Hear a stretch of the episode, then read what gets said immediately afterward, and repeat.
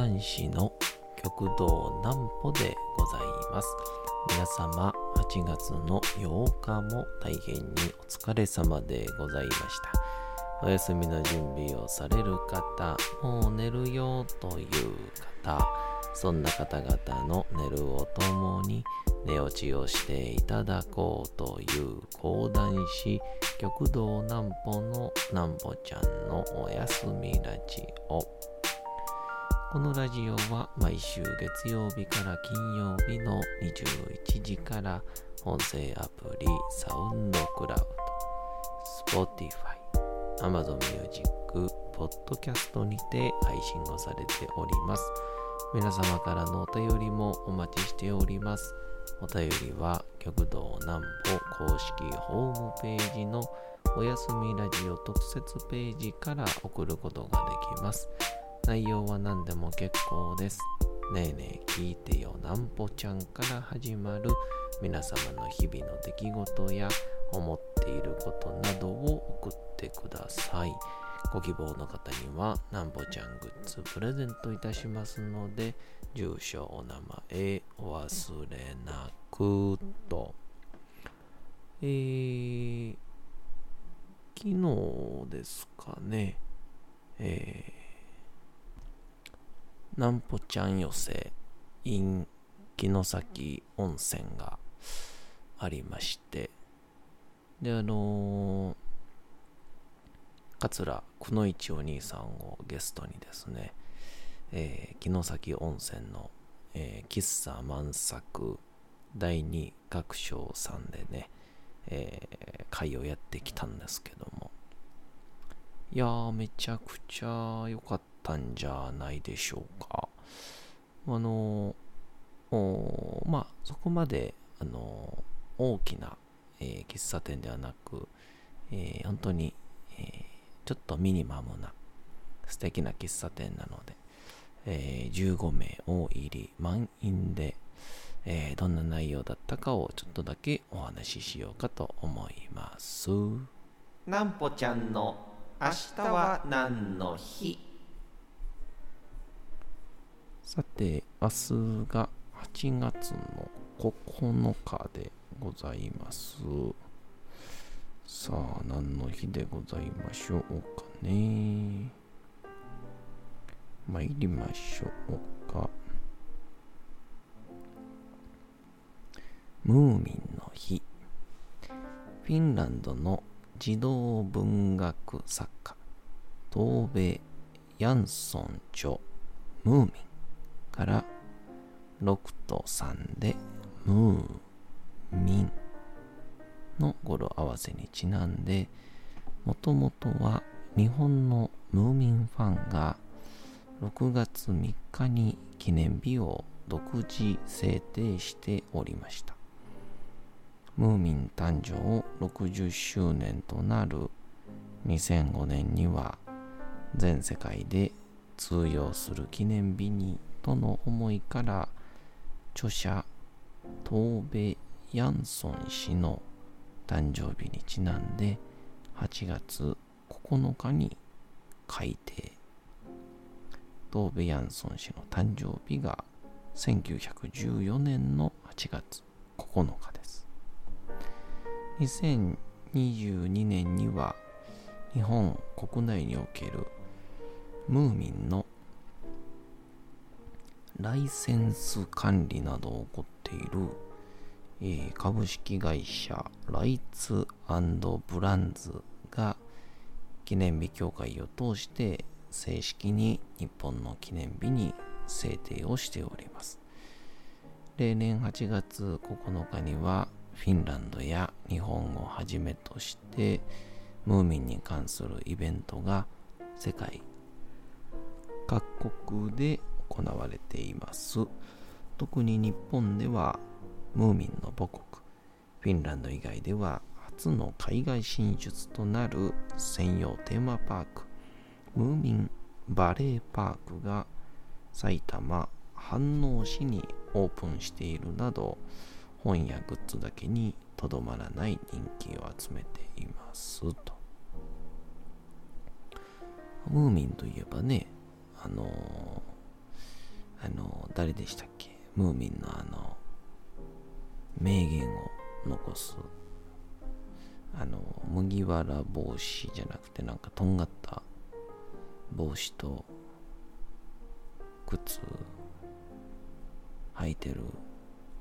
あの、緑色の、あ、そう、スナフキンのね、名言とかが結構有名っすよね。やっぱああいうこう、名言とかっていうのは、えー、僕たちは意外と断言してくれるからこそ嬉しかったりするんですよねもちろん勇気も湧くし、まあ、不安な時代に、えー、なればなるほどこう世界はね、うん、断言を求め始めますから、えーえー、これはね男子が言うてましたね。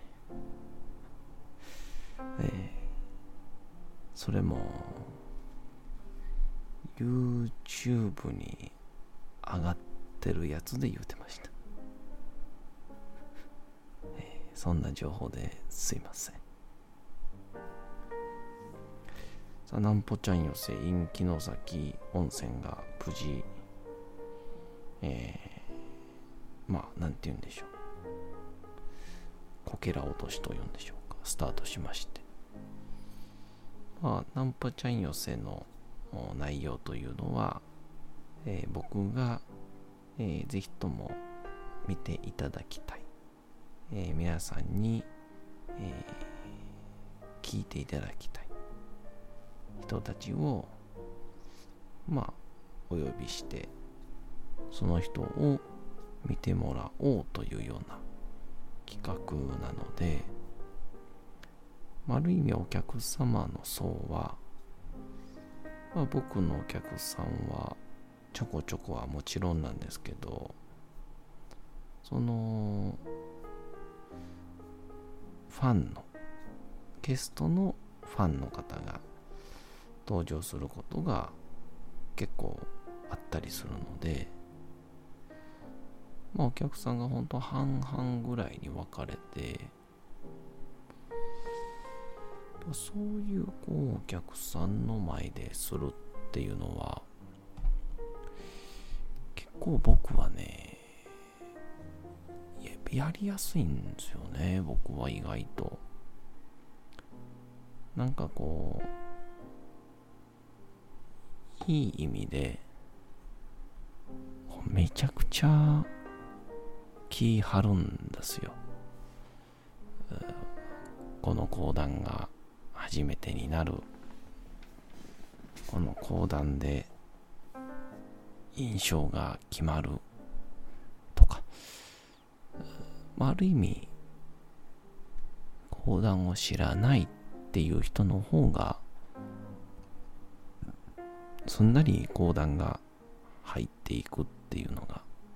僕は思っていて。っていうのでは結構うん。講談はそうですね。まあ落語家ほどねこうみんながこのネタ知ってるとかあのネタやってよとかなら別なんでしょうけど講談のネタって皆さん講談は初めてはもちろんネタもほぼ知らないからスタートするので。まあそういう意味ではちょっとねうん。なんだろうな。できればうんそっちの方が新たな発見とかもたくさんあってこっちも適当に講座をまあそんな講座って今日はないんですけど気を晴れるという。で、今回この城崎温泉の喫茶万作さんは、今年の3月に初めて、えー、城崎温泉に僕が旅行にご近所さんと行って、偶然、喉乾いたから入ったお店で、で、飲んでたら、いろいろ話が盛り上がって、じゃあ、せっかくなんで、寄せやりましょうか、みたいになって。で、いろいろ始まったという、そういう回なんですけど。これが、あの、思いのほかですね、えー、お客さんも集まってくれまして、15名速乾で、で、この123が、まあ、もう今、上方落語界では大売り出し中の人物ですから、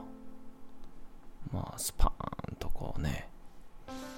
えー、受けてくれまして、もう、大爆笑、大爆笑。で、その後僕が、ちょっとここ最近ずっと、ちょっと講座にかけて、えー、固めていってる、鍋島騒動の前後ですね、やりまして。まあ、それも無事、まあ、どうなんでしょう。まあ、笑いほどね、露骨に評価が返ってくるものではないので、いいか悪いかわからないんですけど、まあ、どうであれやっぱり、ああ、これ客聞いてないなっていうのって、肌でわかるので、まあそんな感じとしては、悪くなかったんちゃうかなとは思ってるんですけど。まあそれはちょっとどっちかがね、わかりませんけどね。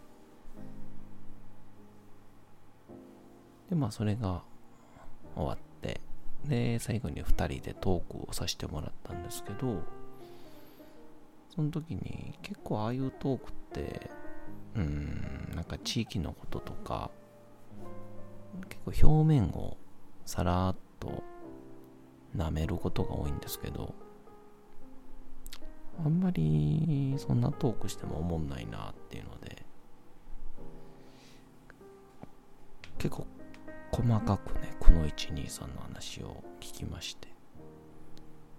で、その時にこの123が話してくれた、あの、お客さんの空気をつかむ。そのメカニズムというか、それをこの123の師匠、クジャク師匠は、桂クジャク師匠は、えー、呼吸を少なくしなさいと言ったと。で、この123は、それをいろんな人に聞いて、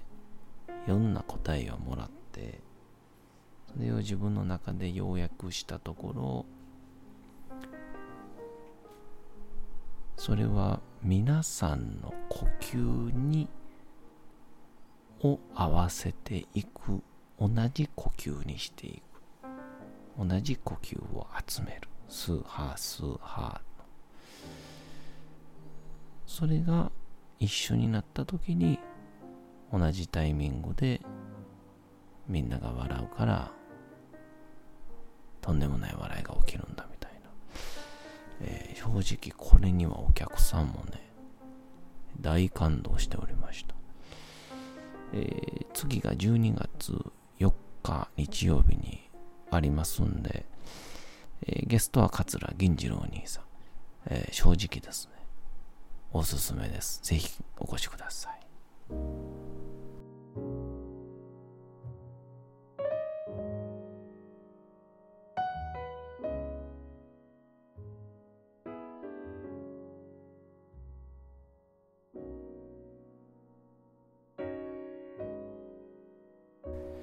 さて、時刻はうとうと朗読会の時間となりました。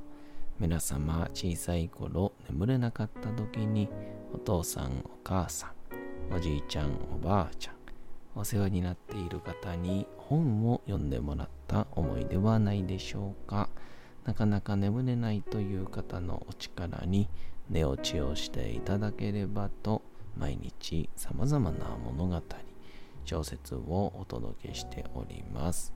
本日お読みしますのも三島由紀夫の銀閣寺でございます。あのちょっと、えー、三島由紀夫より少し前になりますけど、志賀直哉であったりとか、えー、いろんな作家人がこの城崎温泉を、えー、執筆の場所にしていたというので、えー、まあそんな素敵な場所で会ができるということにもう本当に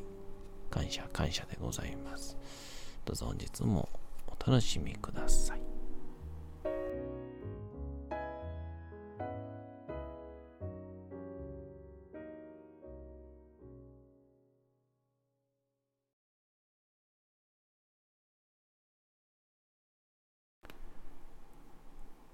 金閣寺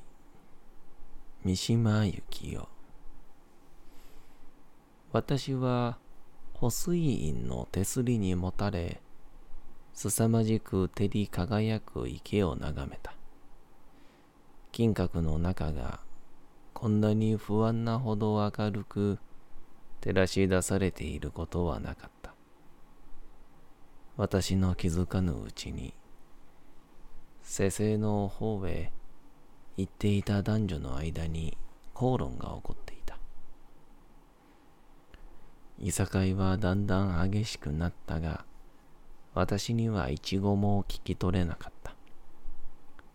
女も何か強い言葉でやり返しているんだが、それが英語であるのか、日本語であるのかはわからなかった。二人はいさかいながら、もう私の存在は忘れて、放水院の方へ立ち戻ってきた。女が顔を突き出して罵っていた米兵のその方を思い切り平手打ちにした。そして身を翻して逃げ、ハイヒールを履いて、山間路を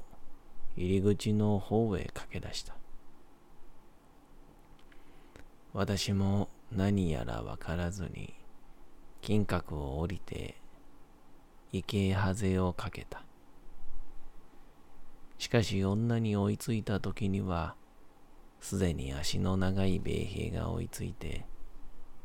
女の真紅な街灯の胸ぐらを掴んでいた。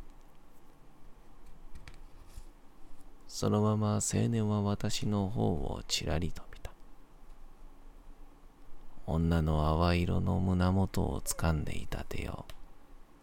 軽く離した。その離す手にこもっていた力は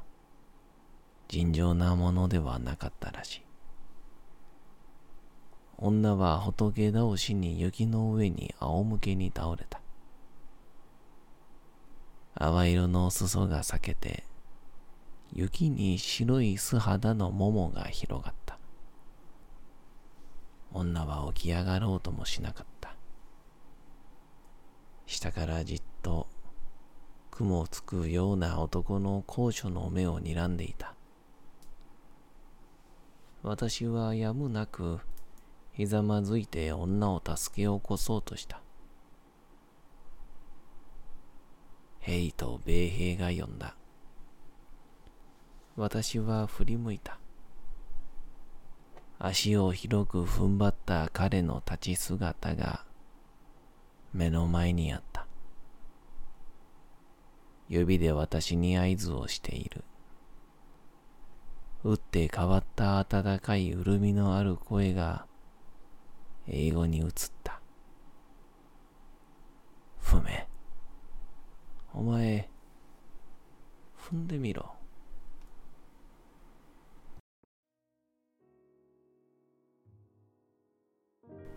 さて、本日もお送りしてきました、なんぽちゃんのおやすみラジオ。